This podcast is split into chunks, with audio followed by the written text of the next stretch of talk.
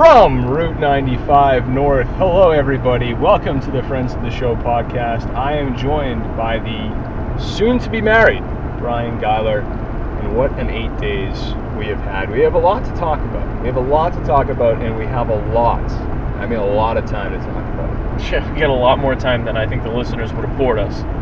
So, this is a, this is a key element of I, I know that I probably listen to more podcasts than you but a lot of people that do podcasts will eventually, if they do them long enough, do a podcast in a car.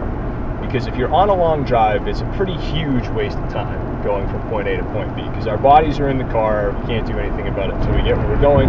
There's only so much you can do. You have put together a pretty darn good playlist of music, I will have to say.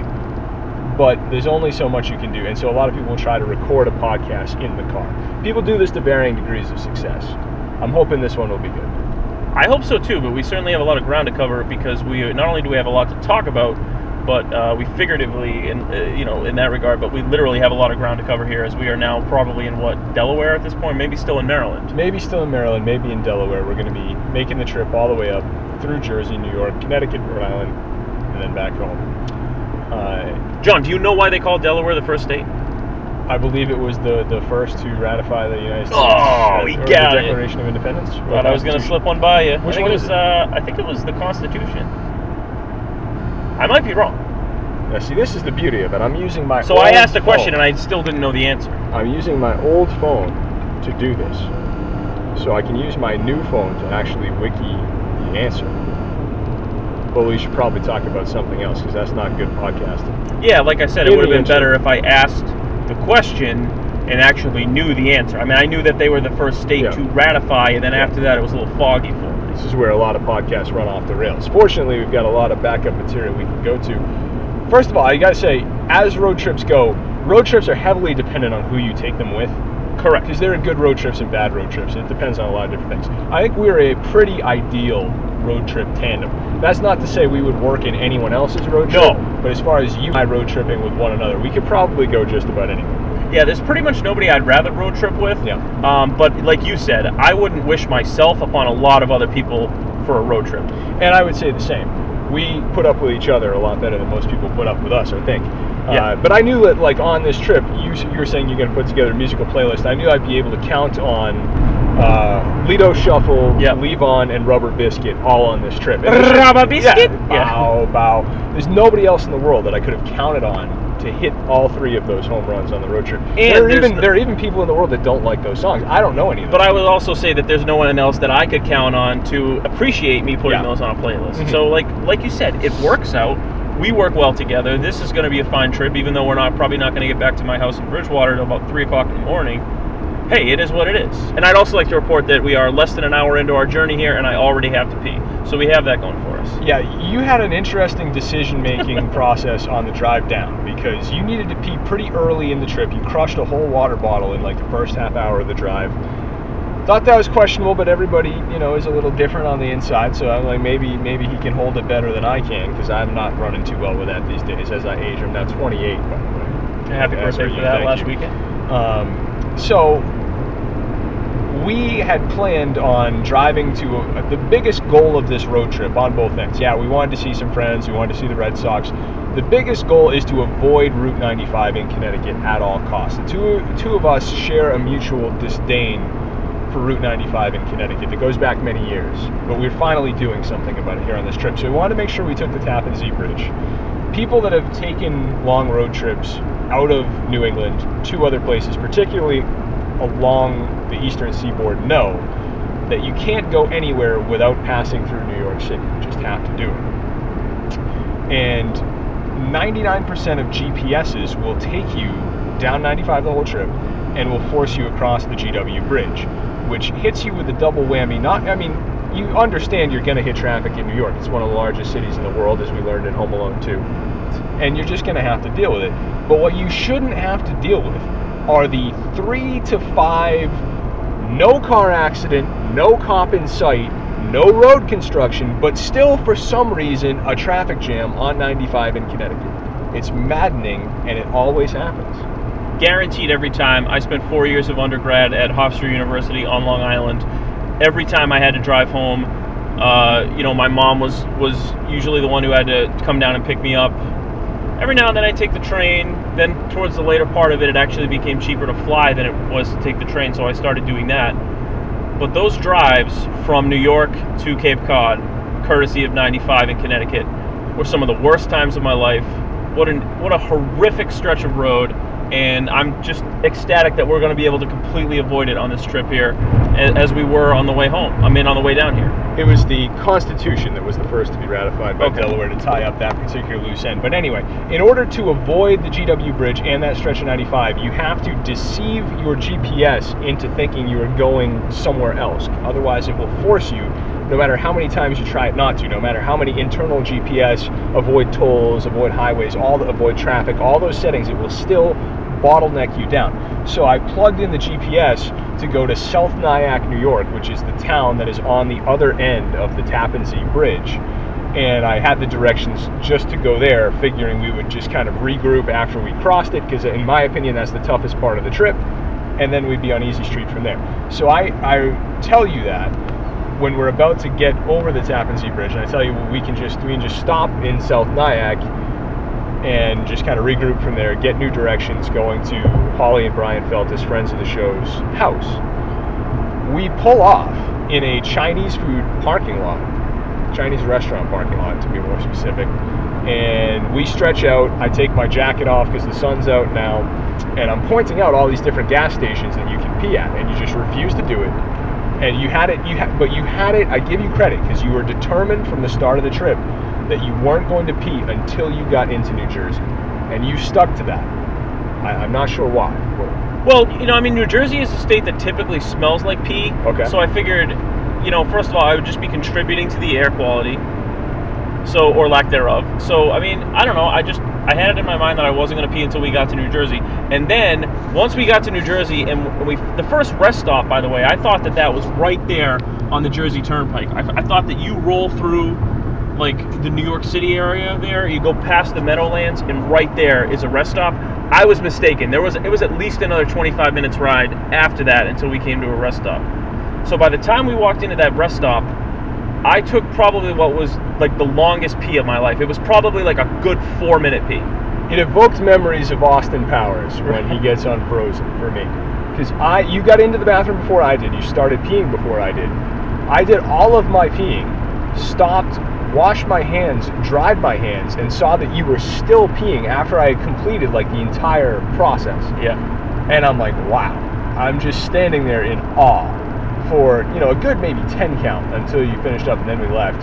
That must have been just absolute hell, that last maybe 20 to 30 minute stretch there as we were closing in on the Thomas Edison rest area. Yeah, it wasn't pleasant for me, but hey, it happens, and I, it was something that I decided I was going to do. And you know what? I don't think I'm proud of it, but I'm not disappointed in my decision. I think I made the right call. So we made the mini stop there for directions, we made the full stop there. We roll into Sykesville, Maryland, which we actually were in we could have if we were just going straight to Baltimore, we could have been in Baltimore at 2:15 p.m. Sykesville is to the west and out in the boonies, so we had to drive that distance. We pull in to the Feltus estate at 2:40 p.m. having left from Bridgewater at 7. That's about as good as you're ever going to get. Uh, for a Friday, driving down the eastern seaboard could not have been any better. I mean, I thought that if we got there at three, I would be ecstatic, and the fact that we got there at like two forty-five, incredible. I think it was like two forty-one or something like that. I mean, real. I was, I was really impressed. And and listen, it helped that we didn't stop for lunch. We we pa- I packed some chips and some sandwiches and things like that. You know, my fiance Glenn was nice enough to uh, to throw some stuff. She bought some uh, Hi-C Ecto cooler, so we had some of that. It's clutch. Um, you know, so I mean, we we did we did we, we did it right. We didn't have to stop at a McDonald's and pay nine dollars for a Big Mac, and then you know get back on the road and immediately have to take a dump. So I mean, we, we, we made the right decision. And and uh, you know we had to leave a little early. Like we got here last night, went to the Red Sox game, and, and now here we are about you know I don't know how many hours, thirty hours later, not even, and we're leaving. But that was a solid of thirty hours as you could have right there. MVP of the road trip has to be Route 15 in Connecticut. If you're someone that's driven to New York for the purpose of going to New York, most people from eastern Massachusetts know that you don't necessarily have to go 95, that you can go 84 to 91 into New York. So 84 and 91, I don't think those are big secrets. But Route 15 is just a more prim and proper version of Route 95 that runs almost alongside it just to the north and brings you straight over to where you need to be to get to the Tappan Zee Bridge. Sailed right along the whole way. Very nice little train stations along the way. The signs were also a better design. Trees along the side, trees in the middle of the highway. Probably one of the nicest roads I've been on because you go through some big time money communities on the drive. Why anyone drives on 95, I don't know. I can't tell you anymore. I don't know. Yeah, and what's really sad for me is that I didn't realize this sooner. Like route route was it 15? 15? Route 15 should have been on my planogram or whatever you want to call it forever. And the fact that it's now 2013, I'm just now getting around to figuring this out. Shame on me. However, kudos to you for finally figuring it out and getting me on board with it because now I'm pretty sure I'm not going to go any other way when I have to drive to New York. Makes a lot of sense. So that, that was the drive down. We get in and we actually go to last night's Red Sox Orioles game, which it won't be last night's by the time this sees the light of internet day. But Oriole Park, you just can't stop coming back because it's that great. Oriole Park, to me, and uh, now you've been to a lot more major league stadiums than I have. I really still haven't been to that many. I've been to one that's not even used anymore. Whatever it was originally known as Joe Robbie Stadium in Miami. It became several other things: Pro Player Stadium, Dolphin Stadium. Mm-hmm. You know the one I'm Land Shark about. Stadium. Land Shark Stadium. I went to that one. That one's no longer in use. I went to Tropicana Field and the both the new and old Yankee Stadium. The old Yankee Stadium with you. So far, that's been it. All right, so, Fenway- I've, Fenway so Park, I've been to. Fenway. Old Yankee Stadium, uh, Shea Stadium you went to. I Shea never Stadium, got to Shea. Baltimore, The and fact that we U.S. know, Cellular Field the in Chicago. that we know each other's lists, yeah. I think speaks to our friendship. So we've probably been to around the same amount of stadiums. Yeah. But you've definitely done a lot more in like different areas. Like I've never done the Florida thing, but I went to U.S. Oh, Cellular. Turner Field, obviously. Yes, right. And see, I went to U.S. Cellular in Chicago, and you've never been there, so there Yeah. was that. So, yeah, we, we, we've got a pretty good list going. But Camden Yards is just so much better than 90% of the ballparks that are out there right now. And it really is a shame. You know, as much as I love Fenway Park, and I really do appreciate what they've done to, to keep it updated and, and, you know, make it so that it's not a total disaster like it was 13, 14 years ago you go to a place like Camden Yards and you're just like, man, this is like perfect. The warehouse is perfect. Everything about the place, like they couldn't have done it any better. And now, you know, that ballpark is now over over 20 years old, and it still is just immaculate. It can be the little things sometimes with a venue, and we're actually coming up on. I pointed this out on the drive down. This is fake Oriole Park that we're passing right now, home of the Aberdeen Iron Bird, Iron Birds, which are owned by the Cal Ripken ownership group. And they have alongside Route 95, they have this knockoff Camden Yards that they've built. It's actually pretty nice. You can't see the field, but it looks like it looks like there's a game going on now, huh? Yeah, I see a scoreboard. I want it's nothing to nothing at the first inning, maybe the top of the second, I suppose, depending on the make and model of the scoreboard. It's Ripken Stadium. The minor league playoffs are all over by now. yeah, so I don't know what's is going that on. beer league softball or something? High school. All right, maybe. All right. But anyway, two things they let you do at Oriole Park that they absolutely should let you do at Fenway Park. One is there are all kinds of people as you walk up who sell bottled beverages, not alcohol. They sell you like Gatorade and water for a dollar. And there's a lot of people who just enterprising people who just stand on the sidewalk and they, they hawk these drinks. There's actually one guy the last time we were there that I thought was really ahead of the game, a guy that had driven a tour bus to the game. So he was already working and getting paid as a bus driver, had put a couple of coolers in the bottom of the bus, and while everybody from his bus was in watching the game, he was selling water bottles. I, I want to be like that guy as I age. That guy really had it figured out. That's the But- American dream, isn't it? I mean, But, oh, absolutely. To be a bus driver that sells water, how does it get better than that? What I'm trying to say is, you buy these waters for buck. As the only rule is, you can't open them until you get into the stadium for some kind of safety reason, I would imagine. But as long as you well, don't make sure you don't fill them with like vodka and stuff. Right, that too. So as long as you don't crack the drink, you can bring it in. which sets up this whole market where people can sell all these drinks outside. That's one. And then number two, and I've used this service on more than one occasion now, if you don't have your whole group there to go into the ballpark together, even if you didn't claim a ticket from Will Call, even if you bought it some other way, which was StubHub in our case, you can leave a ticket at the Will Call window and go into the park. Someone else can go in and claim it, no cost. Now, that is not a particularly, you know, they're not especially great that they everyone should offer that service. That's just basic human decency. But we have been refused these things in Boston for so long that when you get a little bone tossed to you like this, it just feels like the greatest thing in the world.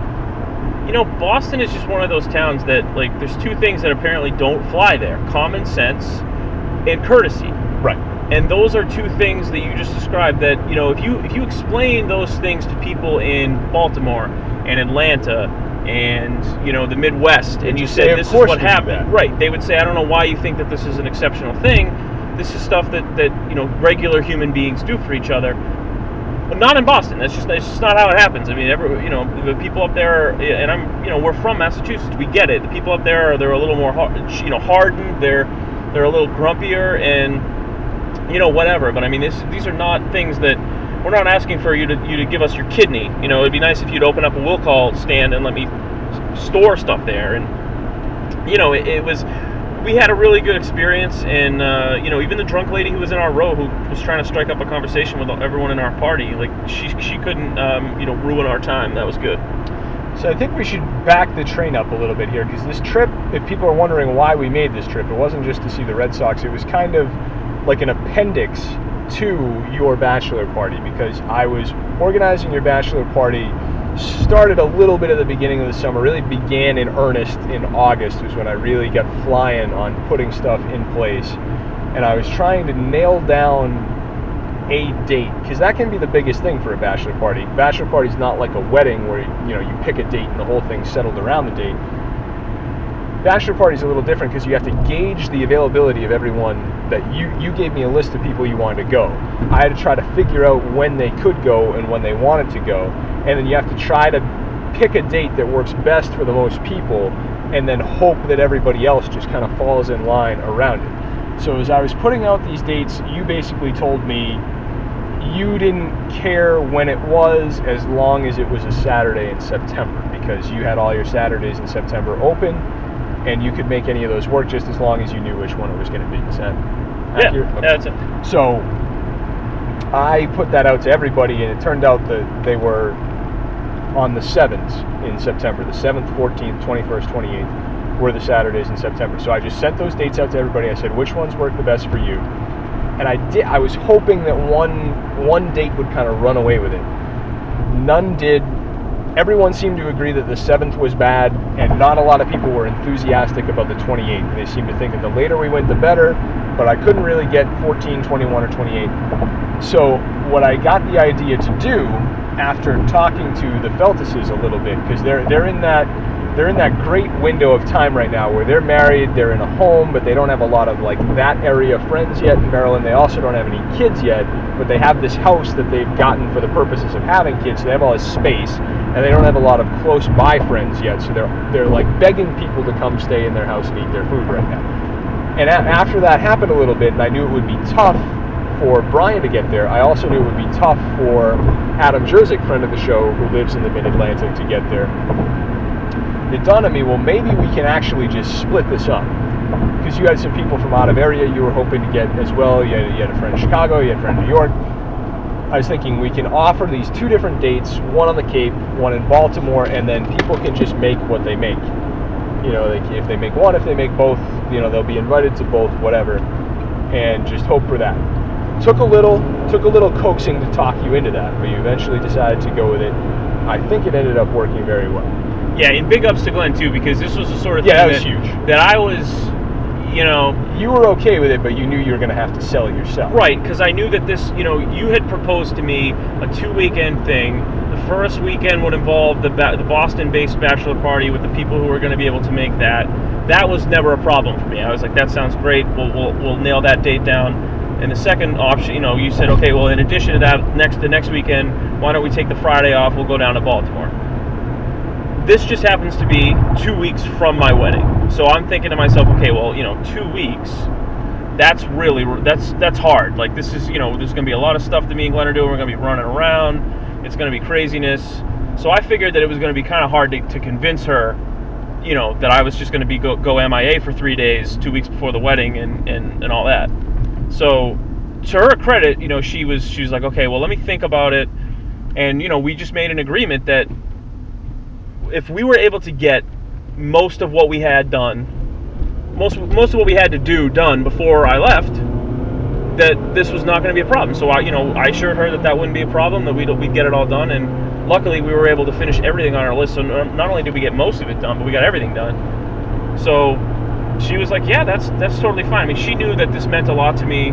She knew that I wanted to get to, spend time with, the, you know, Brian and Holly and Adam Jerzik and people like that who live down in this area, who weren't able to come up and be with us the weekend before. So it really could not have worked out any better. The Red Sox won, which is like, you know, that's just icing on the cake. They've got the best record in baseball. They've clinched home field now throughout for the entire postseason. Really just worked out tremendously. I'm glad you mentioned that, you know, that you could do the Baltimore weekend as long as you had everything else done. Because uh, in my little reflections on being 27 as I turned 28, I think that, that's maybe the most valuable lesson that I learned.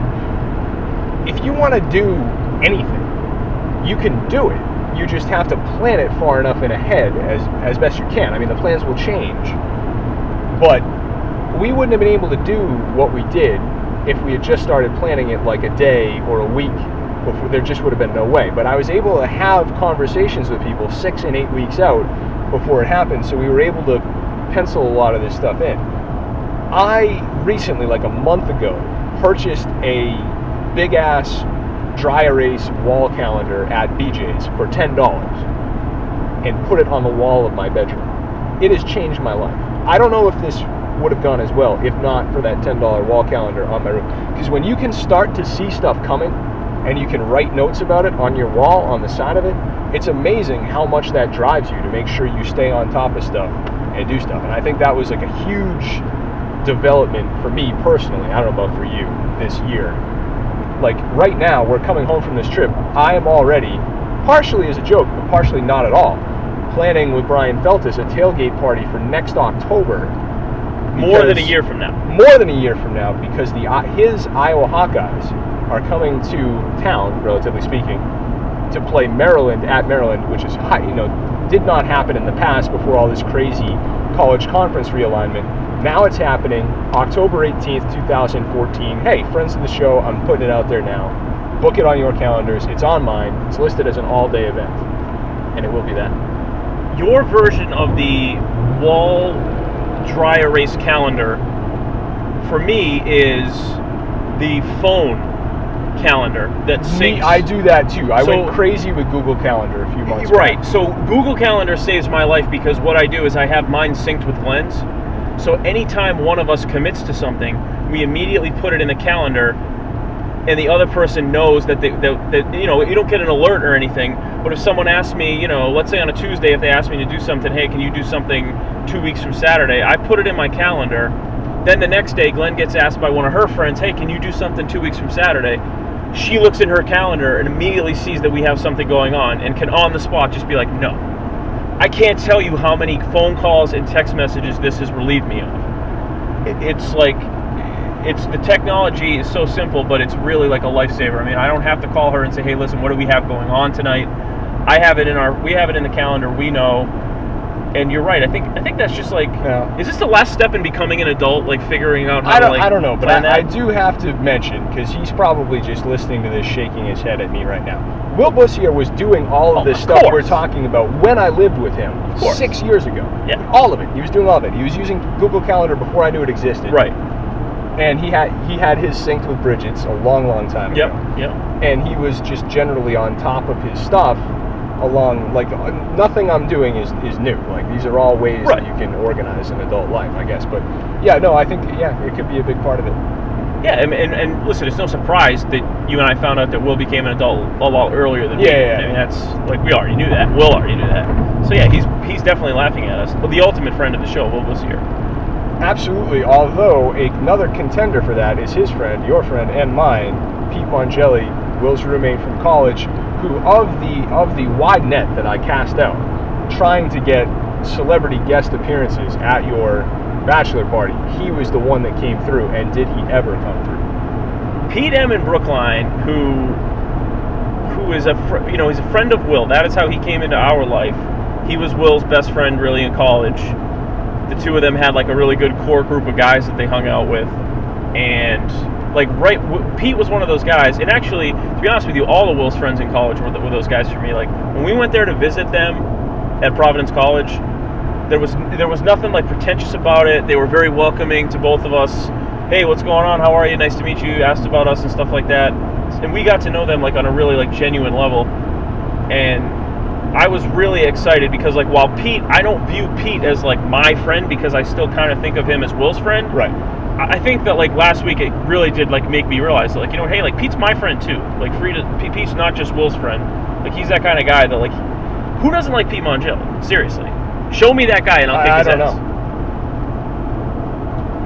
So he was there, made it a lot of fun, but he wasn't there for the start of it. We went last Saturday, started out, and I have to give huge thanks to the Bednarks at Barnstable Bat Company. This one was, I, I wanted this bat. I wanted this to be like the backbone of what we were doing because we, the bachelor party came together as like it was me planning and me talking to the people that were going to go, but it was also an ongoing conversation that you and I were having over several weeks where I had an idea in my mind, you had an idea in your mind, and we were just constantly talking to one another to try to reconcile our differing ideas for what this should be and to try to bring it to something that matched. Because you had you had the dates that you gave me, the people that you wanted, but you also said that you, you, had, you had a couple of things that you wanted to incorporate two cousins who were under the age of 21 your father and your soon-to-be father-in-law. You wanted all four of them to be part of the bachelor party, and so you wanted to have stuff ideally on Cape Cod. Didn't have to be, but you wanted some stuff to be on Cape Cod early in the day that all of them could take advantage of, be part of, and then we could break a smaller group off of that in Boston at night. So, to me, nothing fit that description better than a tour of Barnstable Bat Company and making some bets. Yeah, and that was awesome because that's the sort of thing that if, we, if you hear that, oh, you're taking a, you're going to Barnstable Bat Company, like oh yippee. But it ended up being a really cool experience because we got to first of all see Tom and Christine Bednark, who two are the coolest people you'll meet. Really nice people, really passionate about what they do. You know, operate a small business. They're you know they're like perfect. They're like per- their their kids are really successful. They're like perfect people. Well, the thing I was worried about is, you know, obviously during the peak of the summer, they probably have tours in there every day, and people are in and out of there all the time, and they're making bats for Cape League players and filling orders for the baseball season. By the time you get to September 21st, 90% of baseball is over. The majors are still going. Every minor league is done. Colleges are done. High school leagues are done. College summer leagues are done. There aren't a, there isn't a whole lot of demand for bats to be made at that time, and they're a married couple. They have no other employees there, and they're empty nesters. So that's like high time of year while the weather is good to travel yourselves to catch up with friends you haven't seen, particularly on Cape Cod where you're working out straight for the whole summer. It's a time to step away. So I just didn't know if we would be able to get them to hang around on a Saturday to do a tour. They did on the only stipulation that we did it in the morning, and that ended up just being absolutely perfect. I'm actually wearing a Barnstable Bat t-shirt while we're doing this. Check it out, capecodbat.com. Buy some wooden baseball bats, handmade as we learned. Yeah, it was great. It was great. I mean, we, we got to see you know the whole process, but more importantly, we got to support a local business. Um, and I got a really sweet bat out of it. We bought a nice uh, trophy bat off the wall. You guys were nice enough to buy it for me, and we had everybody who was there sign it, including Mr. Bednark himself, who was the one who made it. So uh, I got a nice trophy bat out of it, and as soon as I get a respectable place to live, it's gonna go right up on the wall. It's got all engraved, got my name on it and everything. So, like he said, CapeCodBat.com. Check it out if you're not, you know, familiar. If you need to order any sort of trophy bat, any sort of, they, they can pretty much tailor anything to your specific needs. They'll engrave anything you want on it, and uh, you know they can paint it any color you want too. Or you can just buy game bats, like whatever you want. It's really really cool. Speaking of local business, Yeah, from there, we've been working on our segues on this trip. That's a pretty good one. We go after that. We went to Cape Cod Beer, which they they have a great synergy between them, Barnstable Bat and Cape Cod Beer. I actually got the idea of going to Barnstable Bat from Cape Cod Beer because my very first move, I was doing some like googling for good bachelor party events. They did a brew, you know, and on one of those just crazy like top ten things you can do for a brewery tour came up as one of them, and I just didn't even read what it said. I was like, we have a brewery here in Barnstable. You know, I know they're good people. I know they do good work. They make great beer. I drink it all the time we should go there and tour it. That'd be like a that'd be like a really cool thing that we could do. So my first move was to go in there, and when you go in there, there's a bat on the wall that has Barnstable Bats hours of operation on it because they get a lot of people that out of the tour, a lot of tourists go over there and do both. But I was like, oh, what an idea! And I believe they also make the tap handles for Barnstable They do make the tap handles. They also sell the wiffle ball fish sticks over there as well. Which you're, you're not a South Park guy, are you? No. Uh, we'll stay away from the fish sticks joke then. Oh, okay. The- But the South Park fans in the audience can laugh at it just the same. Sorry. But anyway, yeah, so they were i- incredibly accommodating. I was actually a little bit frustrated by just how willing to play ball with me they were because I was trying to sequence the day out because you need to not only pick the day and get the people for it, you also need to plan a sequence of events so that you can do all the stuff you want to do. And I wanted to do this Cape Cod beer tour, but they're open from 11 to 3 on Saturdays and I, I wanted them to be like, oh, well, you know, we have a tour every hour on the hour, and if you're not there, we're not waiting for you. I was expecting something like that so that I could say, okay, we need to do this at 11 or we need to do it at 12. The tentative plan, though, was to was to take their tour off the bat, start the day there at 11 a.m., and then go to Barnstable Bat. It ended up not working out. We had to reverse it. Ended up working out better because Cape Cod Beer does a like a formal guided tour at 11 a.m. every day, which we would highly recommend, of course, if you haven't been on one. But there were a lot of people at that. We're told there were about 40, 40? people on that one, so that kind of would have sucked if we had Yeah, all been on that. But they did a private tour for us that they don't normally do after the fact. Now, just to say what a big deal that is, I went in there to inquire about that when it started to look like we were going to have to do Cape Cod, excuse me, Barnstable Bat first. And I'm thinking, you know, uh, this is going to cost some money, but whatever, I'll pay the dude to do a tour. And I talked to Dave, the retail manager, friend of the show now. And he's like, well, we don't really sell private tours. And I'm thinking that's going to mean they're not going to do one for us. He's like, we usually just give them away as like raffle prizes and, you know, fundraisers because we don't really know how to put a we don't know what that's worth. We don't know to put a if we put a price tag on it, we don't know if people would do it. So he's like, but we you know we're quiet enough now. The busiest time of our year's over. You guys can just come in whenever you need to. And he says we have bachelor parties all the time. We we have a tour we can do for you. We, we can also give you a tasting. And you can take the tour, which are, those are apparently two separate things, but for our purposes, and they don't know me at all. I didn't have any connections there. Well, that's to me that was Right. the most amazing part of this. Like I thought that you, you know, called up someplace and you were like, you know, do you know who the hell I am? I'm John Cabral. I host the Friends of the Show podcast. I'm the assistant GM of the Hyannis Harbor Hawks. You ever know, want to see make your shit children happen. again? Yeah, make make some shit happen for me. Like I thought that that was how this went down. And then when you told me that you just basically called and were a nice guy on the phone and that they were really nice back, I was like, wow, that's pretty impressive. Well, I did. I went in there twice, but then I called to say, hey, you know, 11 a.m. That's not really going to happen. And he's like, no problem. I talked to the guy Tyler that's going to be doing your tour. Tyler, friend of the show now, and thank you to him for doing that. And he's like, oh yeah, yeah, I'll do that. Is it? And he he actually asked the guy, the retail manager, is it okay if I give them a pint to start off? And he responded, I don't think anyone's ever going to argue with free beer. Turns out we didn't. No, we did absolutely not argue.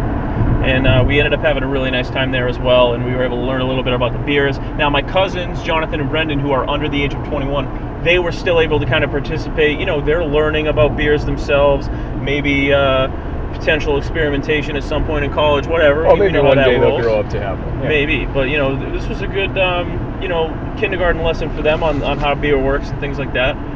And uh, we ended up having a great time. My future father-in-law Peter stocked the hell up. I mean, he walked out double-fisted with Yep. growlers, so he was ready to go. And uh, once again, we, you and I played a game of cornhole.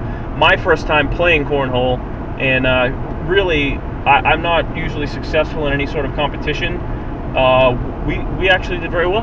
Because they have like a whole outside patio picnic type rig. I believe they call it a beer garden. Yes, they do. And we took full advantage of that. Played cornhole. Now I've, I, the one thing that was weird, I came out of that experience feeling like I was the only person in the group that had like any kind of significant cornhole experience. Like it fell on my shoulders to like explain the rules to people. Other are other people not playing this game? Is it really just me? I had never played it before. I'd seen people I- play it, I and played it at like really backyard it was that big deal. barbecues and UMass tailgates and stuff like that. I just didn't think it was that uncommon. Yeah, it ended up being kind of uncommon, I guess. I mean, none of us had really played it before, but you and I, we played a hell of a game. We did. I, I was constantly explaining the scoring system to everybody as we were playing. We were playing to 21, and we built a good lead of about 10 points pretty early. But then started letting the opponents back into the game a little bit, which were your brother and your cousin. But then you came up clutch on your third and final throw with a walk off straight through the hole, three points, ball game or beanbag game. Scott to to Chuck around the horn. See you tomorrow night. Exactly. We then also did one of those football jumping body high fives, which I had never really participated in, but it was clear from the start that you wanted that, and so I just did it as best I could. Yeah, I don't know why. I just think, and maybe it, maybe it's not, but I just think that like a, a, a guy of my size doing that looks funny to people, Yeah. so I like to do it. There was a, actually there was a guy who um, used to work with me at NESN, whose name was Terrence Johnson, friend of the show, I guess. Uh, he was six ten, and we used to do that in like the hallway at NESN. Like there was this big long corridor hallway, and anytime we'd see each other, you know, no, noon, night, whatever time it was, it just turned into a full out sprint for the two of us, and we just jump into each other. Um, you know, for what that's worth. That was where I learned to appreciate that particular move. Okay, and we did have it. We did cause quite a ruckus for the other people that were at the beer garden at that time as well. But they were okay, and you know why they were okay, John? Because they were drinking beer. That's right. Because this wasn't the freaking ballet. This was a beer garden. Yeah. and they I think I think they were able to pick up pretty quickly that we were at a bachelor party. And so they knew that, you know, hey, these guys are going to have a little bit of fun. They're going to make a little bit of noise, but, you know, they're not dropping F bombs and they're not saying racist stuff. So what the hell do we care? And that's pretty much how, how it went. Step three was then the Lanes Bowling Alley in Mashpee Commons, which I really can't sing the praises of this place enough. Been there a couple times for different reasons, and every time has just been super. I've actually bowled really well there too, so I have that going for me as well. But it's not your typical bowling alley, at least not for Cape Cod. It's just very cool, full restaurant and bar menu. Waitress service to your table is a lot different from my experience growing up, just getting yelled at by the old man that owned the alley if you brought your candy past a certain line. And just a ton of fun. Friend of the show, Tom Geiler, comes up huge because I knew Bat Tour was free. Beer Tour, private beer tour, Somehow ends free. up being free. Okay, but I knew that the lanes would not be free, and I knew it would be pricey, which it is. It, it it's more it's not hugely expensive, but you're paying for the lane and the shoe rental. You're paying for the lane by the hour. It can rack up there if you've got a bunch of people with feet who wear shoes.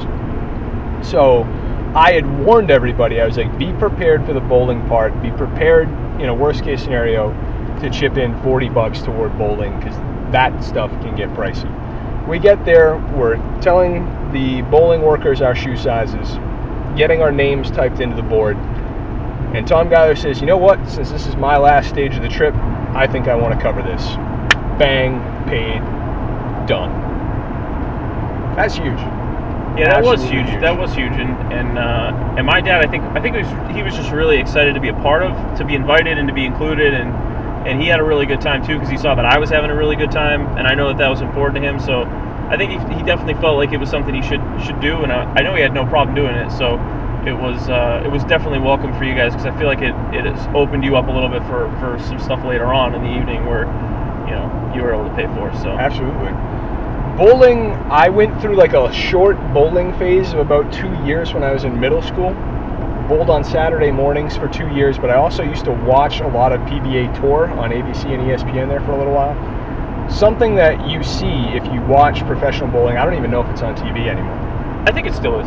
But there are you basically have your your power guys and your curve guys. You have your power guys are usually the bigger guys They throw a, a 16 pound ball that's made out of, I believe, graphite, and they just try to just throw the ball down the lane as far as they can and just murder the pins. Those were my favorite guys, personally. But then there were these other guys who were usually a little bit smaller who would throw balls that were made out of plastic and they would throw them in such a way that they spun on the lane. They would hook out almost to the gutter and then hook back and they would throw strikes to them all the time. They had to throw them really fast because a lot of times they used lighter balls for the spin. And actually, at the pro level, it actually mattered. They used to show diagrams of the lanes and how the oil slick was at different parts of the lanes because that can affect how Oh. you throw that kind of a ball. But I had not seen, I, it always made me jealous that I couldn't throw the ball that way.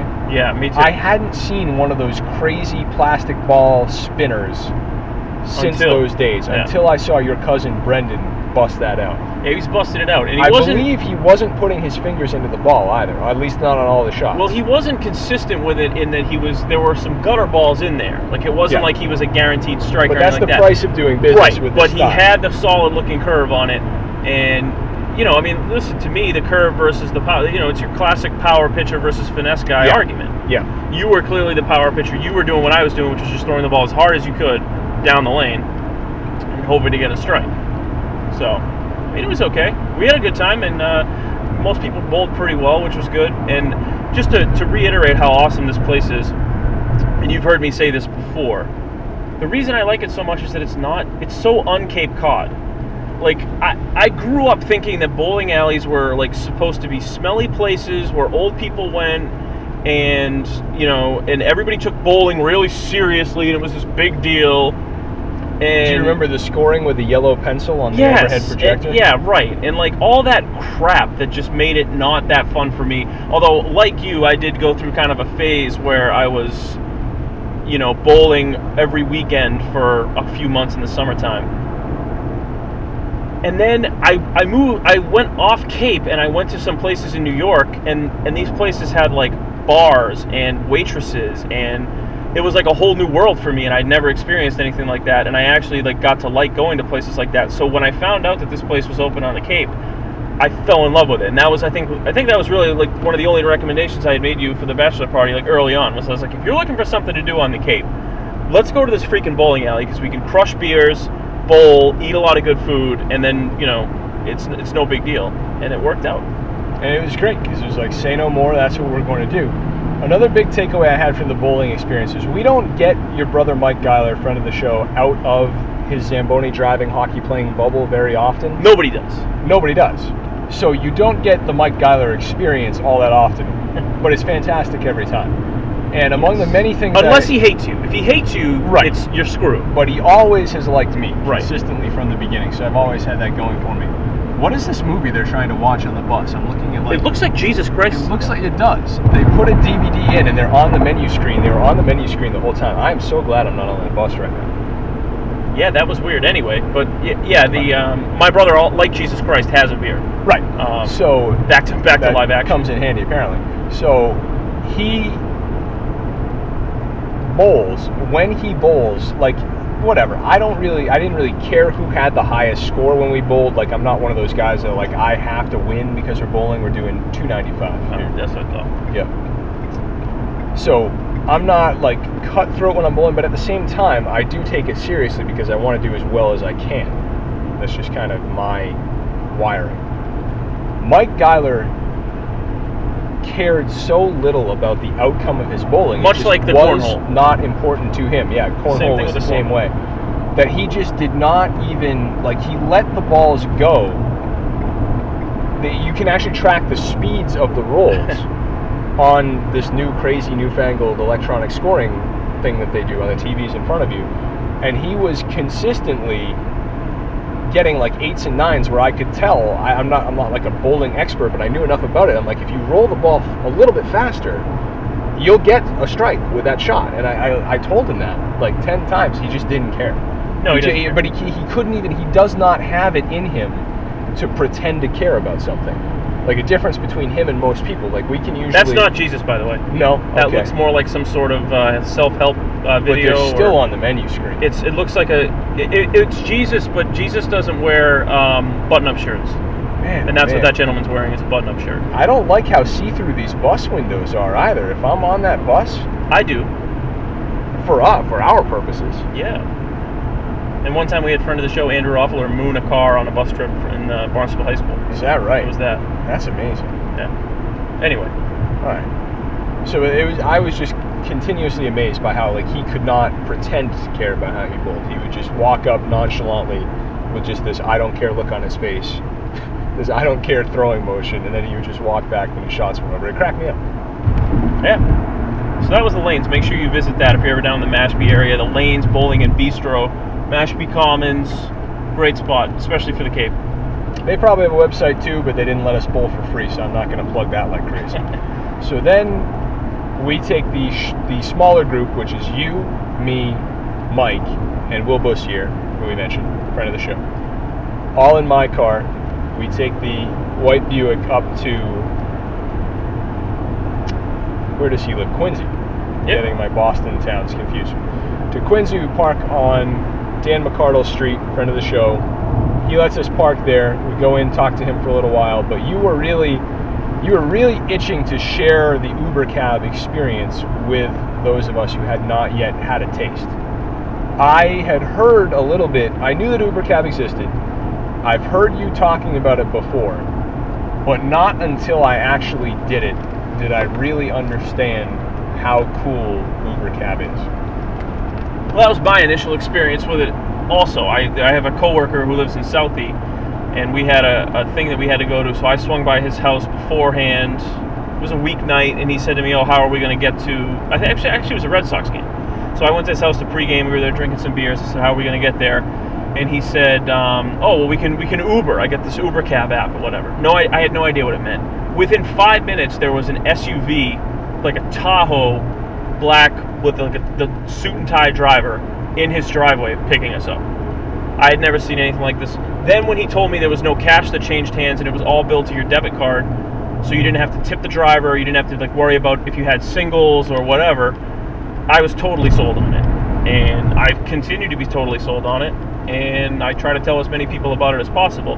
I would be broke if I lived in Boston because I would use it all the time. But fortunately, I only go to Boston once or twice a month, and it's manageable.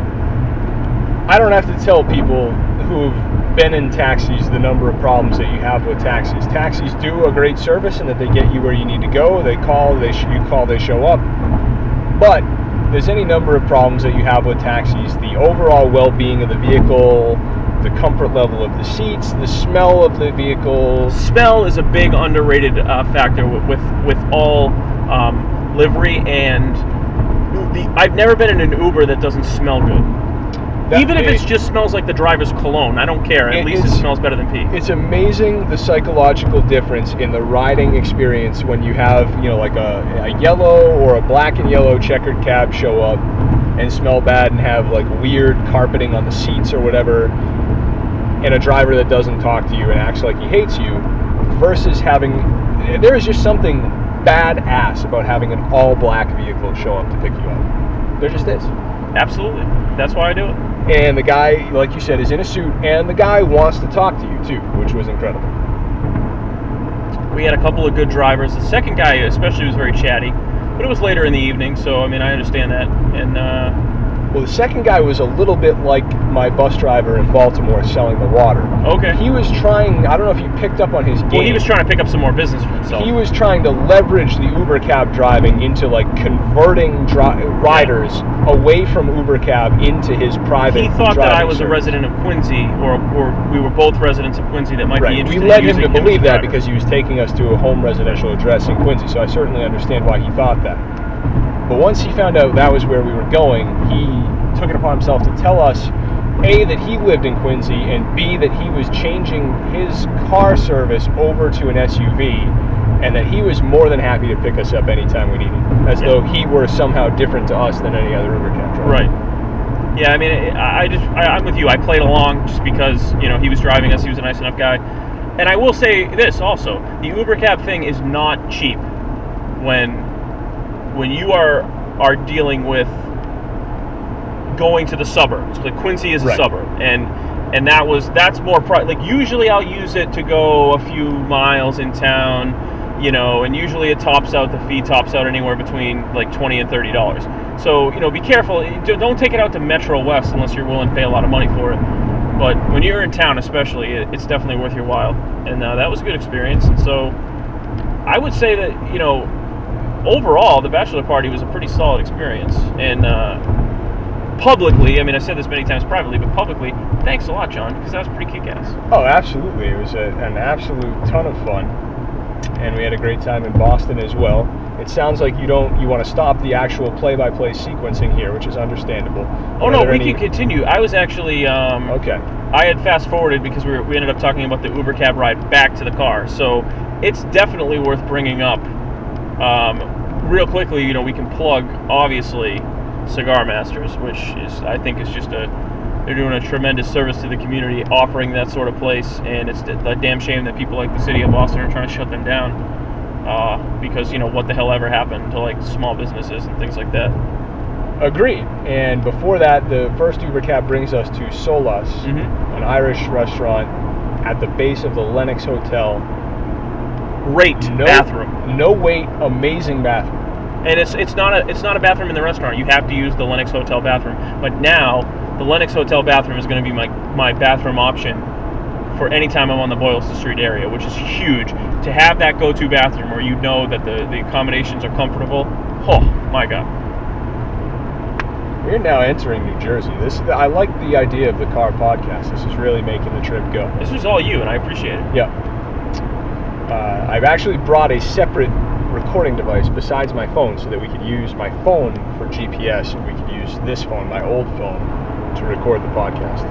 So far, I think it's working well. I hope so. Are you, are you checking that now to see if it's still recording? No, I'm checking the GPS to make sure it's still GPSing. We have 59 more miles of this before we get into our Tappan Zee stuff, so we'll have to end the show before that. So That's fine. Get to that.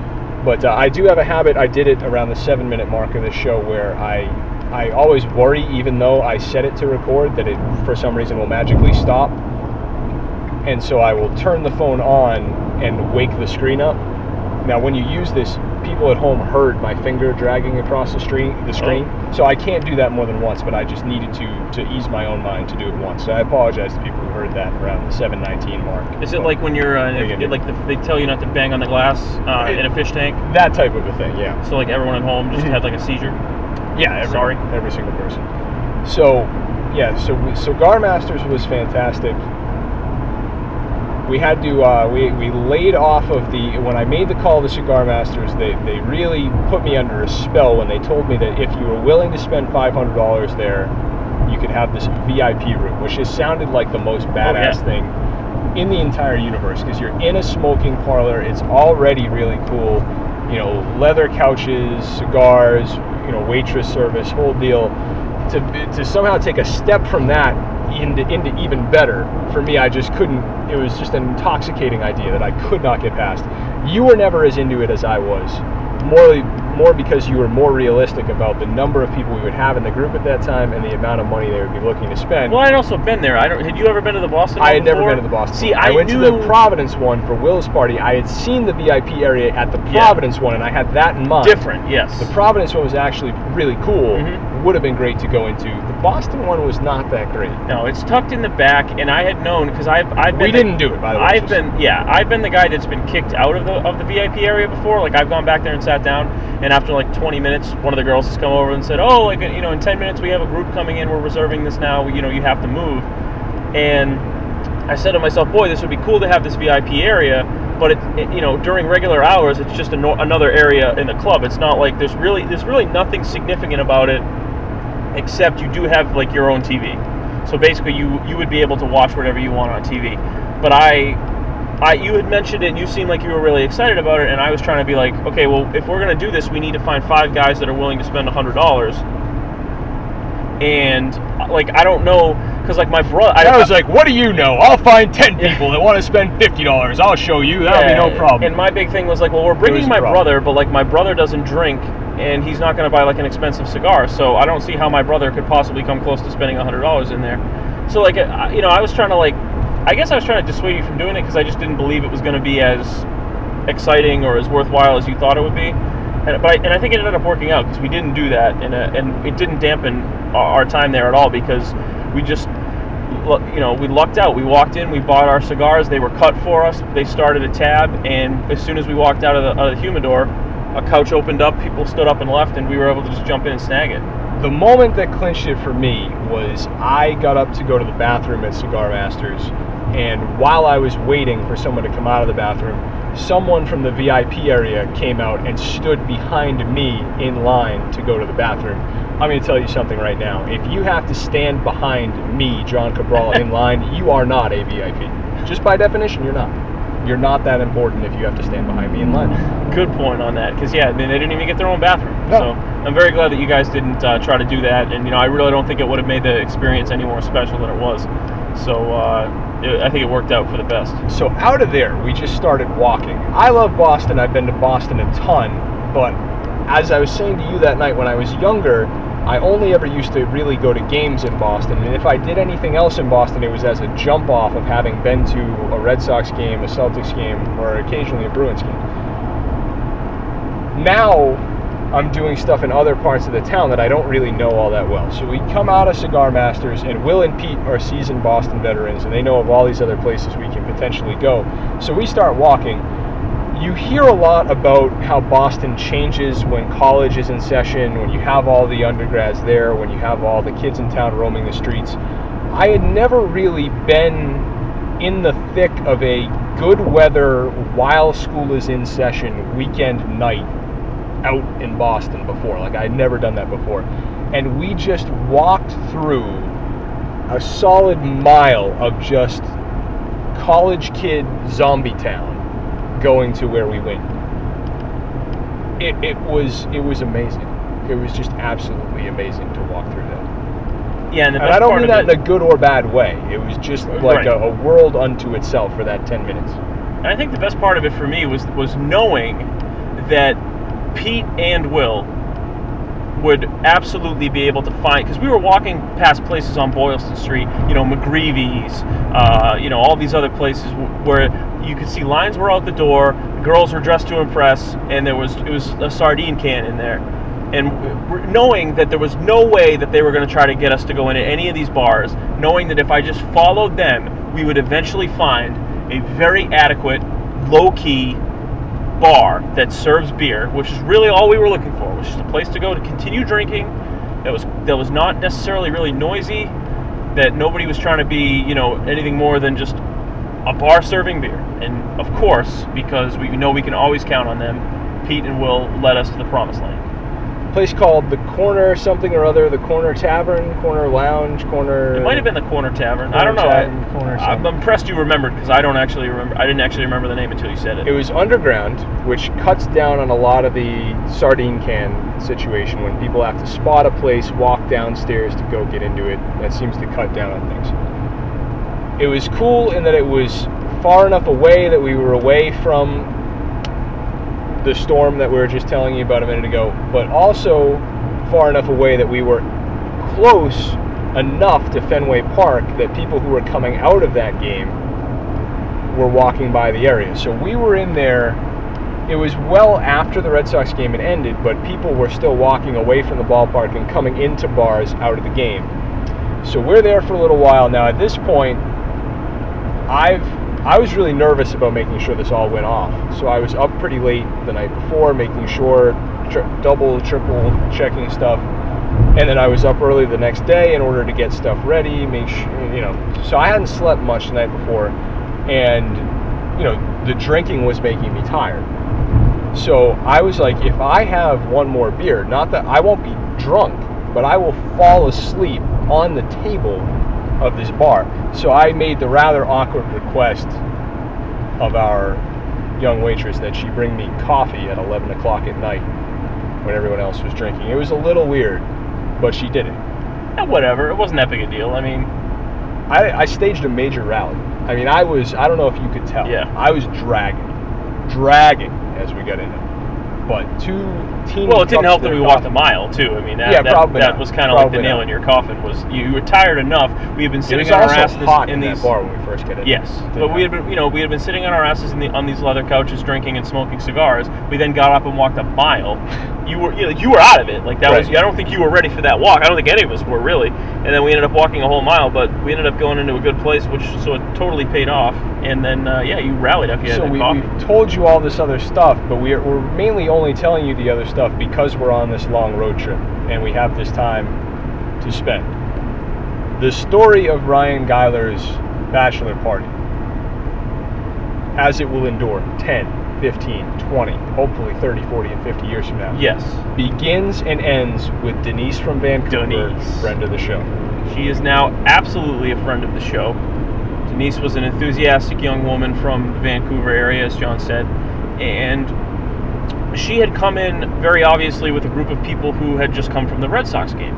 So by looking at Denise, you would have thought that she was just your typical, you know, Boston college student, not Boston College, but Boston University slash college slash any Right, school college in Boston. kid in Boston. Right. And you were, really wouldn't have thought much of her.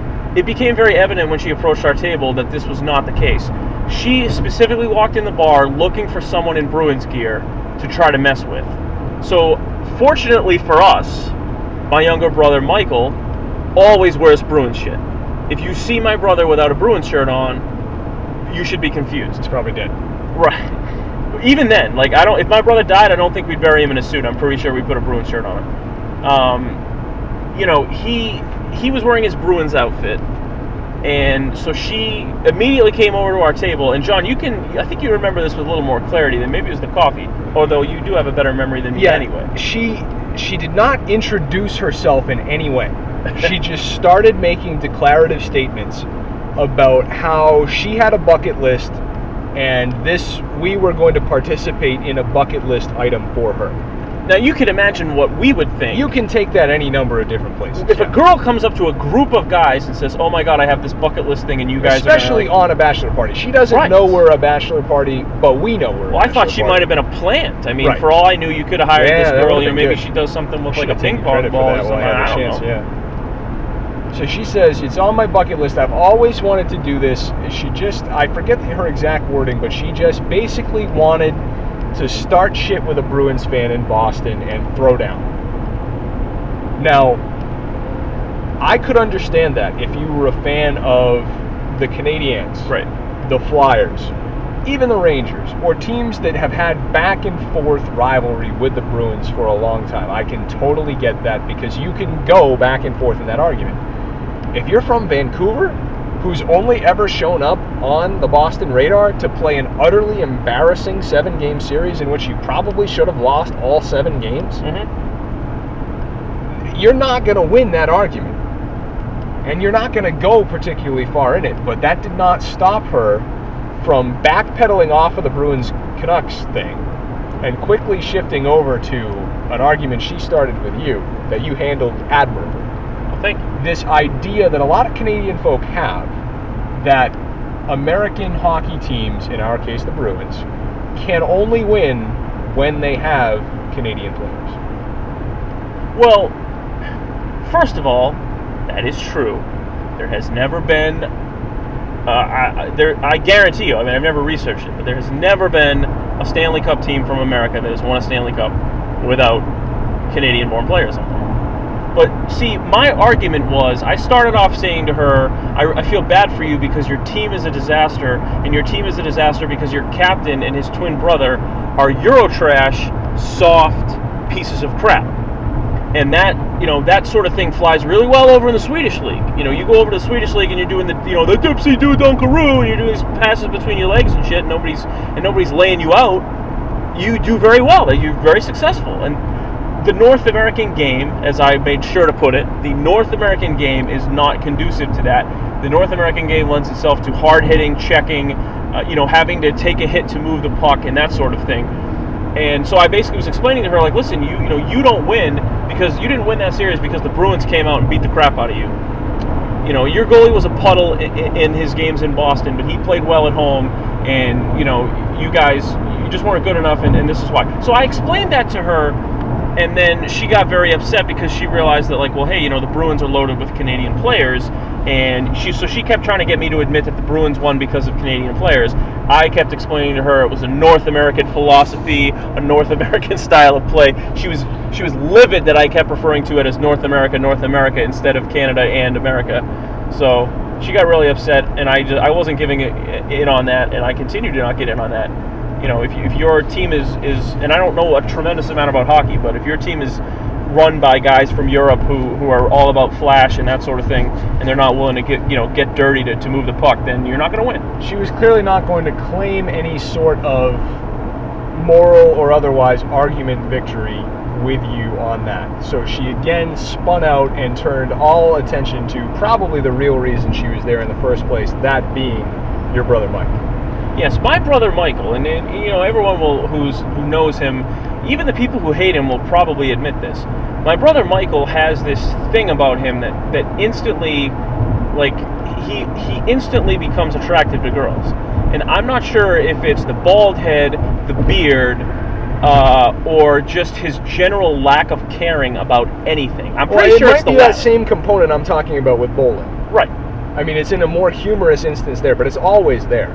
It's Yeah, always there. and that and that's and my brother really has perfected that whole I don't give a crap mentality, and I think he kind of but it's not an act. It's No, no, no, him, not 'cause at all. There's a lot of guys. You see them when you go out to anywhere that act like they're that guy, and they just aren't. right, and Mike Geiler is that guy. But he is. And so she, like you said, she bounces off this whole Vancouver argument and goes right into talking to my brother, and without without saying the impressive it, thing, your brother, rabid Bruins fan. You would think that he would jump to get into an argument like that. Yeah. Didn't care. No, he didn't care. engage it. Didn't. Once again, a Didn't. perfect example of a guy who, if he was trying to pretend like he didn't care, would have taken the bait on that Right. and would have engaged her. My brother didn't care, and so he didn't say anything to her about hockey. He just sat there and listened to me, you know, bitch to her about Eurotrashing, which I, I know that's really not a, a nice term, uh, but I'm not going to apologize for using it. Oh, nor so, um, you know, so screw that.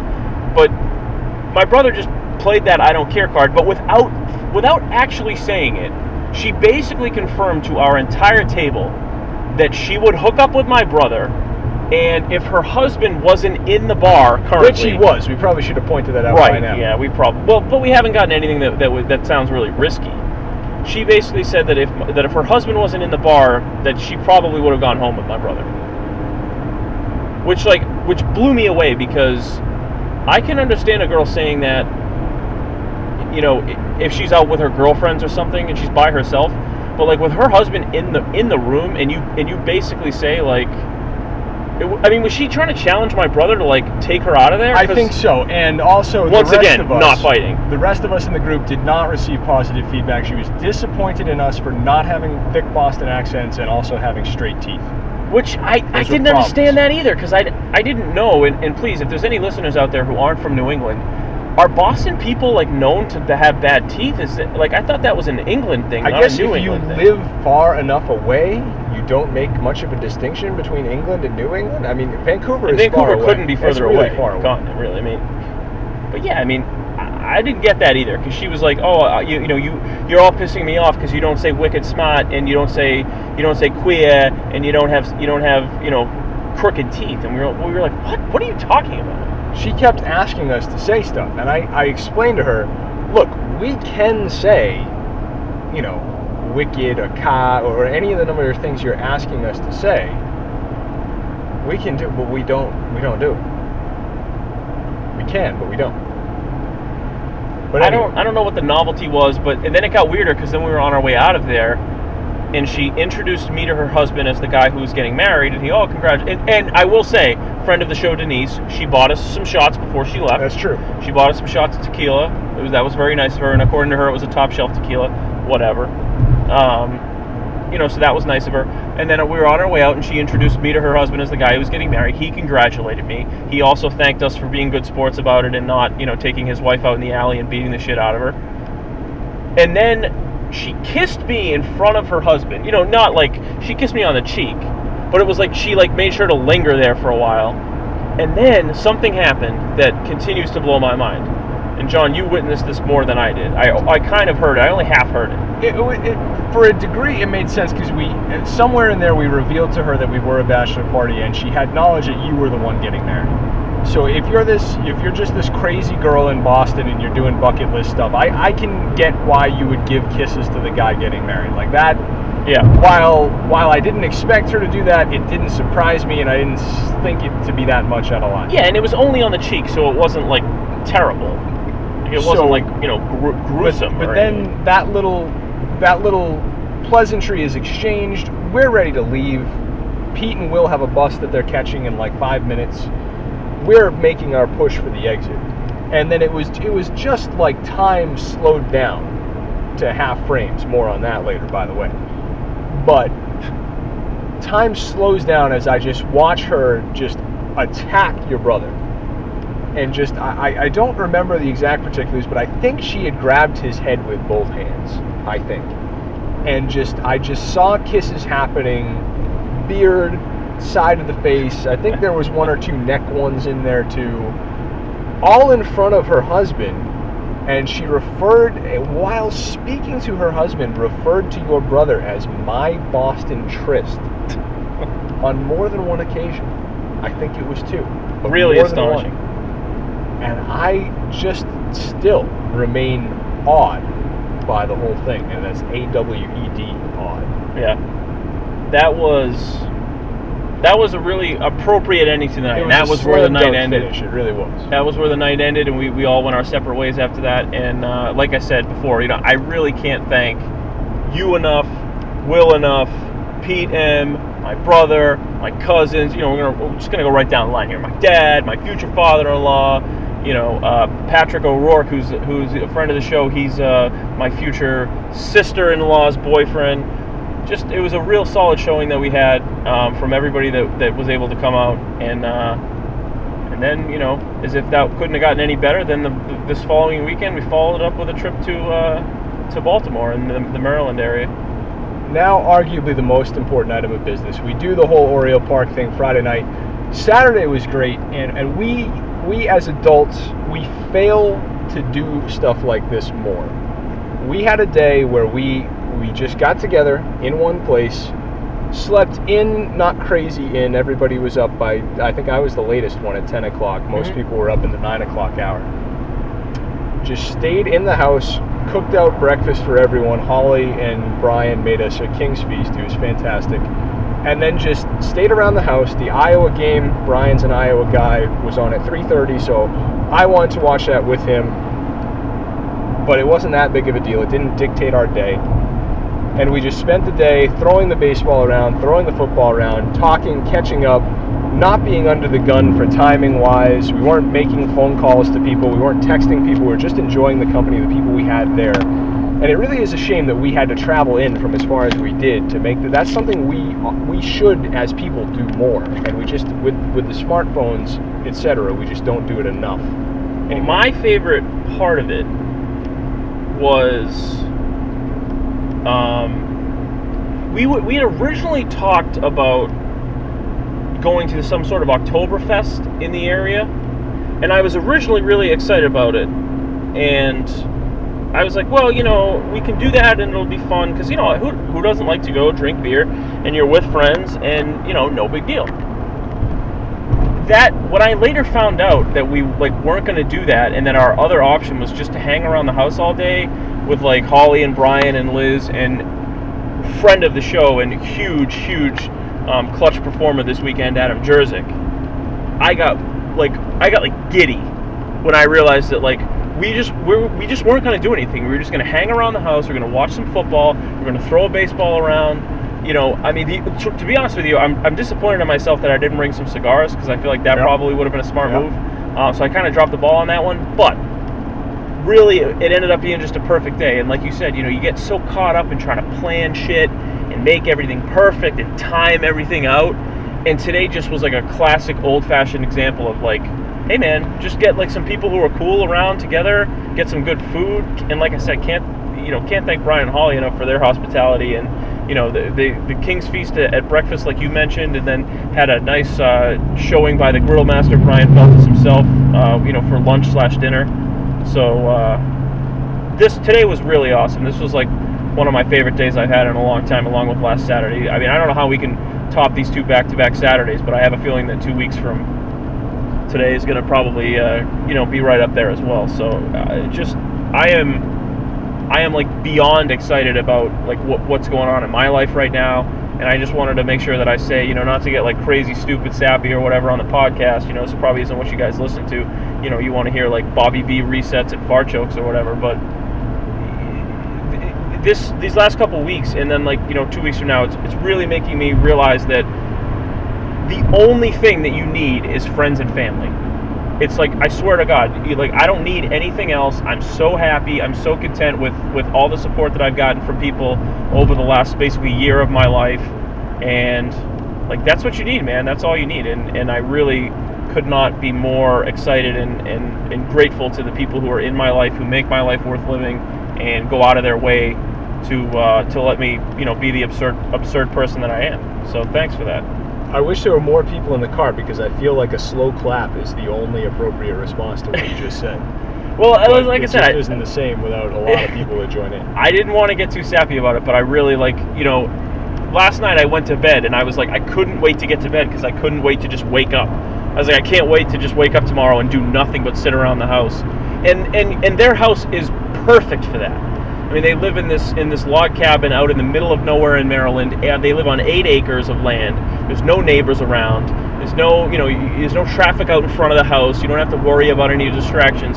So it was like it really lent itself to that sort of, you know, day that we were able to have. But it was so awesome, and and it really, you know, as we're driving back here now, it was like such a great weekend. So thanks again. We set the scene of their home a little bit, but we should set it a little more. Log, literal log cabin in literal cornfields in literal woods. Like a lot of times, those of us who live in the Northeast Corridor, when we say like out in the boonies, out in the woods, we mean like not the busiest part of town. like Marston's. But Mills, we I still mean that in context, right? Like, like where you grew up, Marston's Mills, is is nothing compared to where they are now. I mean, in actual woods, on acreage of farm, deer running around. Like, if we see a deer in Barnstable, it's like, holy crap! Like, somebody needs to call the cops. I saw no less than 20 deer in the last 24 hours. And they didn't. Holly and Brian didn't care. Like, oh yeah, those are those. Yeah, they're out here all the time. We, you know, we wave to them when we drive by. Like, what? Just a whole different outlook. So they do. Brian has, you know, like hunting equipment for that area, and he's pra- he also has a flat roof where he can shoot a bow and arrow, and he practices on the mannequin deer, which a lot of archers like to do, as you later showed me with Stone Cold Steve Austin in a video I can't believe I had never seen. But everyone needs to see it. How can they find it? Tell everyone. you have to YouTube When, Stone. when I put this up on friendsoftheshow.com, I will Yeah, you know what, accompany do it that. with this Do video that. that we're discussing. so I was so giddy about doing this archery thing that I said I said to John like, hey, I have to show you this video of Stone Cold Steve Austin doing like a th- you know this. They used to do they did this thing where they went to his house. He was on some sort of fake suspension to, to rehab from a neck injury, and they, you know, they they videoed him and he was shooting a target, fake deer, and he put put pictures on it. But it was it was one of the funniest things that, that Stone Cold had ever done. So you'll enjoy it. You'll you know hopefully you'll watch it and uh, you'll enjoy it as much as I did because I felt it was only appropriate to show that before we went up and attempted to do this archery thing with Brian. The theme of this archery thing was things that were funnier than you thought they could possibly be. You mentioned this Austin video, but I'm always a little reticent about wrestling stuff that happened before I started watching it because I feel like I'm just not in on the joke. I didn't know the people involved. I wasn't there. I didn't watch it when it happened. Stuff during the era that I watched, I love all that stuff. But I was just kind of like a little concerned about this pre me watching it video. Like I just didn't see any way it could be as And I was- to me and I was really as building it, it was to you. And that you was the other thing. I was like, "This is the funniest video ever. Oh, you're gonna love it. You're gonna love it." And I said it a million times, like I always do. And so you were probably. I can imagine you just being like, "All right, there's no way this video is gonna be funny. He's probably just gonna suck. Whatever."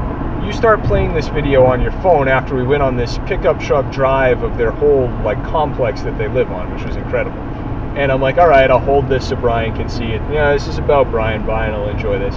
It ended up being an absolutely hilarious video, which features Steve Austin firing a bow and arrow and hitting pictures of WWF luminaries Vince McMahon, Gorilla Monsoon, after whom the gorilla position right behind the stage is Right. named. I feel like I should point out, and Vince McMahon and Owen Hart. Right, no, the late Owen. So we were trying to do the exact same thing, target practice on the mannequin deer. We didn't have WWF celebrity headshots to shoot at. I probably, if I had known about this video, I would have arranged for that. but we didn't do that. We went for like a tutorial with Brian Feltis. I, despite being as huge as I am, do not have any upper body strength to speak of, and I learned that the hard way today when I was unable to create 65 pounds of force to string this particular bow, so I didn't do any firing. You figured out a way, mimicking Fernando Rodney of the Tampa Bay Rays, where you could reach up at the skies and just channel great force to bring it back. So you start firing actual arrows later in the afternoon. Well, uh, yeah, it's, it's worth noting that you and I both struggled to start. I could only pull it straight back if I if I use my fingers. They've developed technology now where you no longer have to use your fingers to pull the bow back because it was creating a lot of I'm sure you know I'm sure it was callousing people's hands when they were when they were doing this all the time on a consistent basis. So they've now created this this technology where you can just kind of clip it to something that has a trigger and then flick the trigger. Unfortunately, I mucked that process up and got got a very significant bruise on my forearm as a result of it. And so after that, I just decided I'm not going to try to use this contraption anymore. I'm just going to have to go old school here and use my fingers and, and figure it out. So we stopped after that. We said, you know what, screw this. This isn't working. Then we went downstairs. Hours later, after I had had two glasses of wine and a couple beers in me, I was like, you know what? I'm going to regret not trying this again. I'm not. If I leave here and I didn't try to fire that bow and arrow again, especially after getting loose and having a couple drinks, I'm just not going to forgive myself. So we, Brian and I went back up and tried it again, and we had some, uh, very little, but some success. The video I am hoping to get to also post on friendsoftheshow.com. If you haven't seen it, something's wrong with you. It should be making the rounds on Facebook. It should be on fire by the time any, any anytime anyone hears this podcast. They should have seen this video already. But the key, the linchpin to this whole thing, Adam Jerzik coming up huge. He, as you know, you've known this his whole life. He is an early adopter with technology. He spends an extraordinary amount of money to have something before you have it. And so he has one of these brand new iPhone 5Ss that has hit the market within the last two weeks. And it among the new wrinkles they've put into this new phone is you can shoot video in 1080 high def in slow motion as you're shooting it. And so he shot slow motion video of your one successful hit Yep. on the on the deer. And the slow motion effect, it was a great video by itself. But the slow motion effect, particularly what the slow motion effect did to the sound, just made it just an amazing day. An instant Because- classic. Because it, it took on levels. Like it was it was hilarious when it happened if you were there and experienced it live as I did. And we celebrated that you hit the deer. Your reaction was funny. Having video of it to watch made it funnier. But I was the first to see it, and this was kind of the reverse of you and me with the Austin video. Yeah. He shows me the video local. I'm the only one seeing it. He shows it to me on his phone. And I see your reaction. You turn right to the camera and your mouth just falls. And it's the funniest thing I've ever seen in my life. Makes the entire trip worth it in the span of two seconds. And I just lose it on the deck. You're still standing on the roof and you begin immediate disbelief that there's no way it can be as funny Right. as I've just acted. Then he shows it to Holly, same reaction. Yeah. Then he shows it to Liz, same reaction. And now I'm like, okay, we might have something here. But I step in and I'm like, we can't just because we had earlier in the day trying to get the Iowa game. We were worried we weren't going to be able to see it on TV, so we found a way that we could watch it on the computer and rig up an HDMI cable from Brian's laptop to the TV to watch that. So I know we have that capability now, and I I stop and I'm like, we can't show this to Brian until we can get it on this big ass TV in HD this needs to be seen. When a lot of times when people say they use it as a cliche you know i saw x y or z in all its glory i meant this very literally. This video needed to be seen for the first time by you in all its glory blown up on the hd tv we made that happen. You got to see it. I got to see it, and I was actually I laughed I laughed about as hard as you guys did. I, I thought it was a really funny video, and I appreciated Adam Jerzik being smart enough to videotape. Now he had to videotape about 500 misses before he got that reaction shot. What's what's the saying in television? Every minute of television is an hour of shooting. Right, right. So it was. I mean, it, it, It was wasn't kinda quite like that. It wasn't quite that bad. I mean, But it was I- only 39 seconds of video. So right. And I mean, I hit. I hit. Prob. We went up there, and I would say I hit my target probably within the first 10 shots I took. But then after that, I continued shooting, and he continued shooting his video, and I missed probably about 20 to 30. I mean, it was it was terrible. But he, I give him credit because he was he stuck through it. He could have easily said, you know what, after like the seventh or eighth miss, he could have said, you know what, like screw this, I'm not going to shoot this anymore. He's wasting my time. He's never going to hit it, and he could have put it away, and I, nobody would have faulted him. And instead, he kept the camera on and uh, worked out. So that was really critical. We watched the video probably about five times off the bat, then started spreading it on Facebook as much as we could. And we came back and watched it later. We were getting ready to leave. Wanted to. Well, this was tough because I need to be back on Cape for Sunday morning, but I don't actually want to leave. You didn't want to leave, and nobody wanted us to leave. Right, and So- I sure as hell wasn't going to say anything about leaving. Right. I just decided I was going to like wait it out and see and wait and how long I, I could go before you were like, hey, so when are we going to leave? right. So I watched the whole Iowa game, and I just kind of reminded you of the fact that we needed to leave. Shit. and then Sorry. and then just kind of you know traffic. we kind of eased each other into the idea of leaving we leave at 7.30 but a, a quick consensus was struck in the room that we could not leave we couldn't just it leave with this laptop and cable still plugged in with a video on the computer and not watch it again and we spent probably another 15 minutes just sitting down laughing our asses off at this video before we left So I guess I should revise my earlier statement when I said all you need is family and friends. What I really should have And said an was all you iPhone need 5S. is family, friends, and an iPhone IS with the uh, 5S with the uh, slow mo video. Sorry, revised. I made the statement that it's probably the best use of the 5S technology yet. I mean, maybe somebody will do something that saves a life or stops a Boston Marathon bombing using that slow motion effect, but until that happens, you got it. You got it. Yeah, that was pretty awesome. So thanks everybody who participated in that and who was spreading it on on Facebook and uh, and whatever. So we're going to get down to business as far as this Tappan Zee Bridge stuff is concerned here pretty soon, but other major takeaways from this amazing eight-day roller coaster ride. Uh, you know, just real quickly, the, and I was having a conversation with this last night uh, with a guy at Camden Yards who was also a Red Sox fan, just about how, and I'm sure if you went back to some of these past podcasts that we've done, I you hear me heard me say this. I really had given up on this Red Sox team. I really said it was going to take them years to get me back, to get me hooked again. Um, I was just so disgusted with the ownership and the way they handled them, handled themselves. And I really feel like Ben Cherington gets deserves about 90% of the credit for this because he's really been able to make that huge trade, as well as bring in some really good character guys. Um, and they have fully gotten me back. It, it happened in, sometime in August. You know, the Bruins were, were had that really incredible run for a while, and uh, and that was really a good distraction for me that, that I didn't have to deal with watching the Red Sox. And you know, July I kind of started to watch them, and I said, yeah, they're good, but I still don't buy the fact that this roster can get it done. They're just not as good on paper as they're as they're they're showing right now. And man, they they sucked me right back in, and I can't get give them enough credit. And I'm really excited for this playoff run. I hope it's deep. Well, I feel like I need to apologize to Shane Victorino again.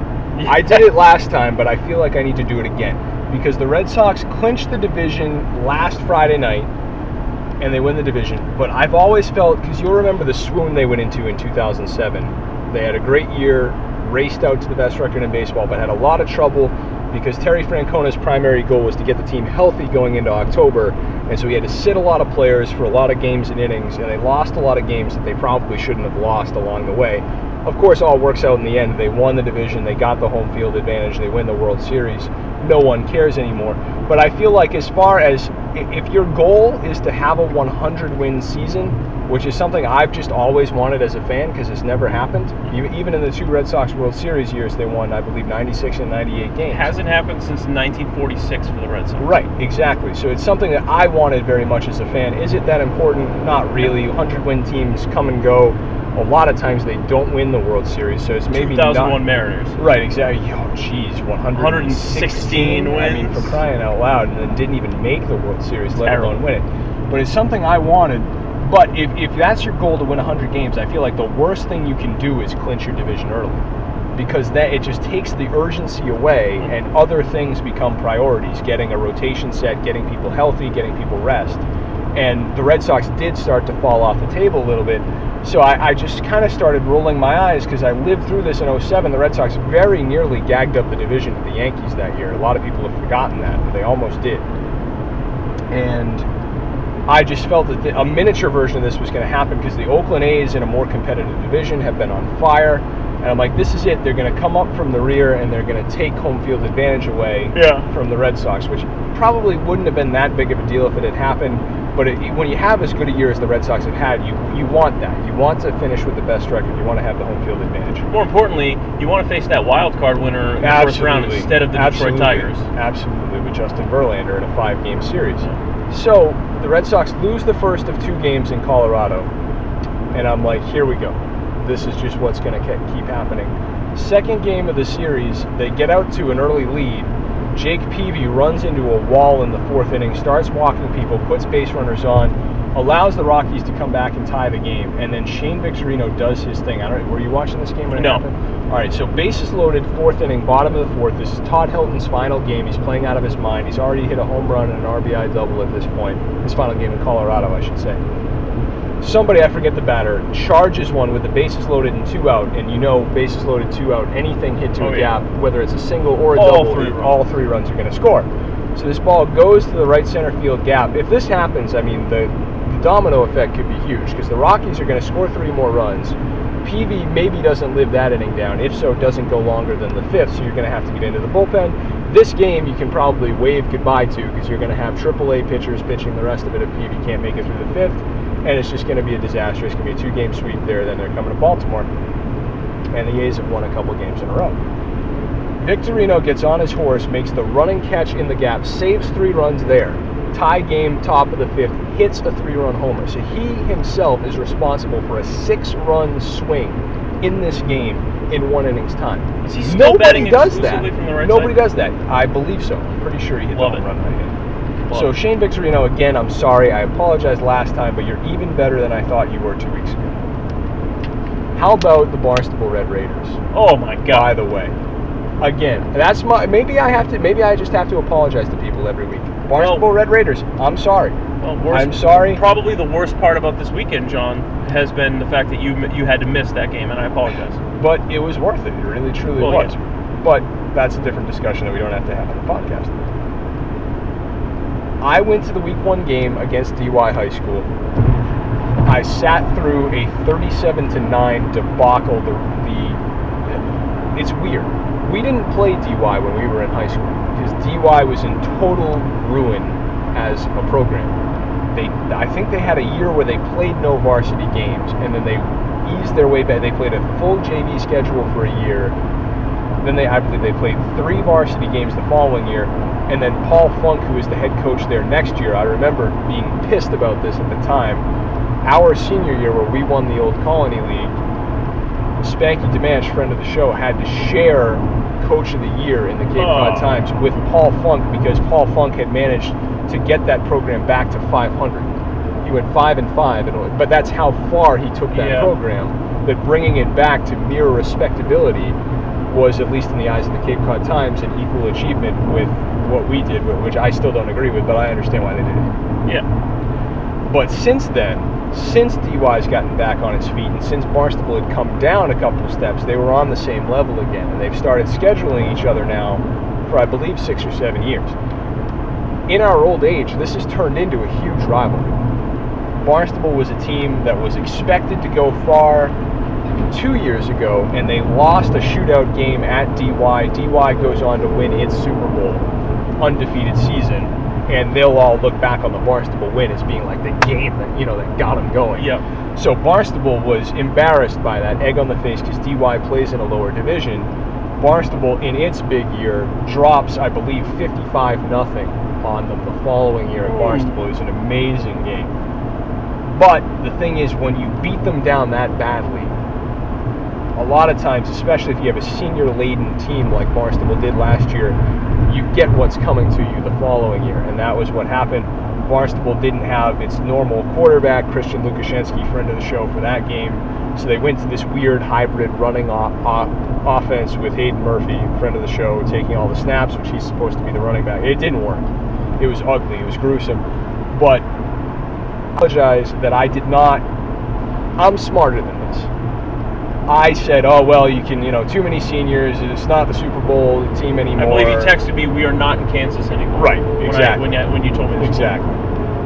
I shouldn't have reacted that way. I should have been able to look at it rationally and say, hey, they played against a good team. They didn't have their quarterback. That was the problem here. I didn't think that. I just thought, you know, buckle up, everybody. We're in for a bad year.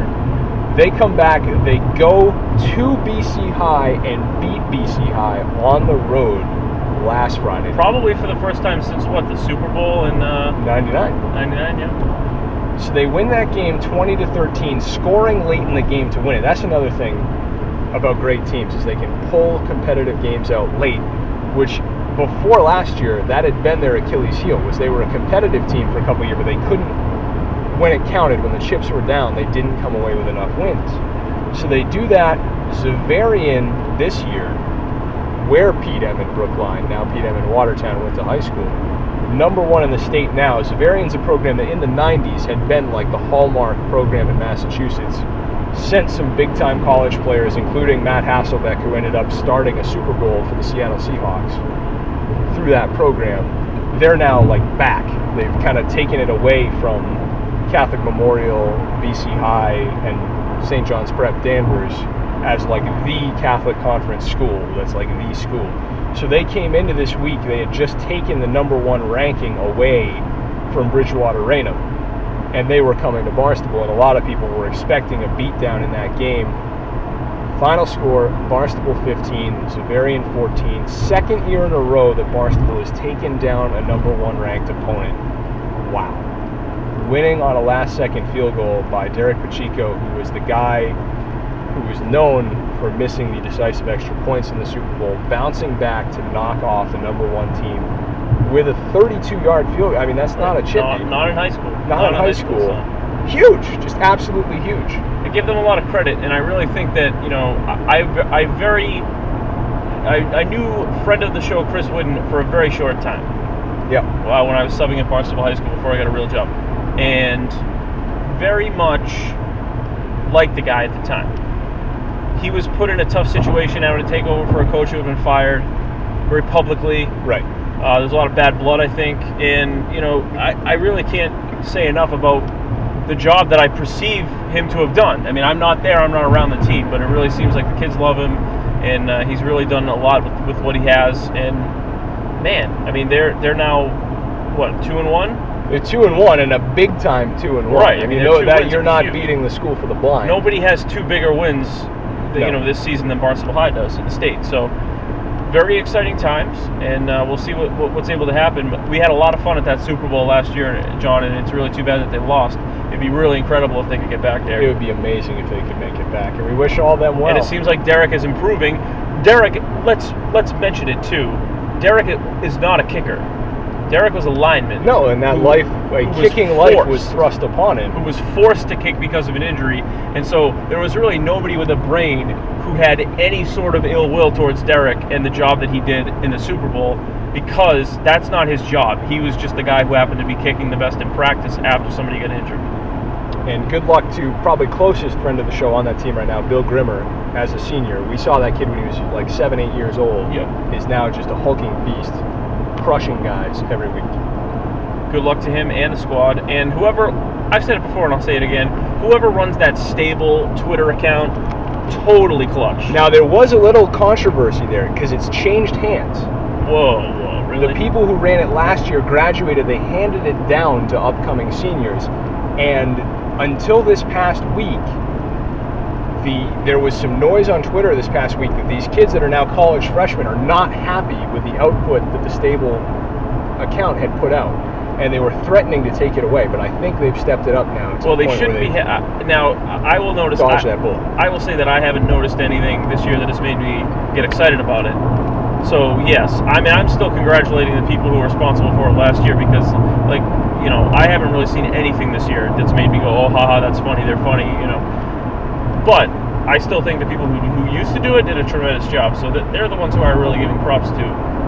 Uh, because and hopefully it'll find its way into somebody's hands because I don't know who it was last year that was doing it, but it was hilarious.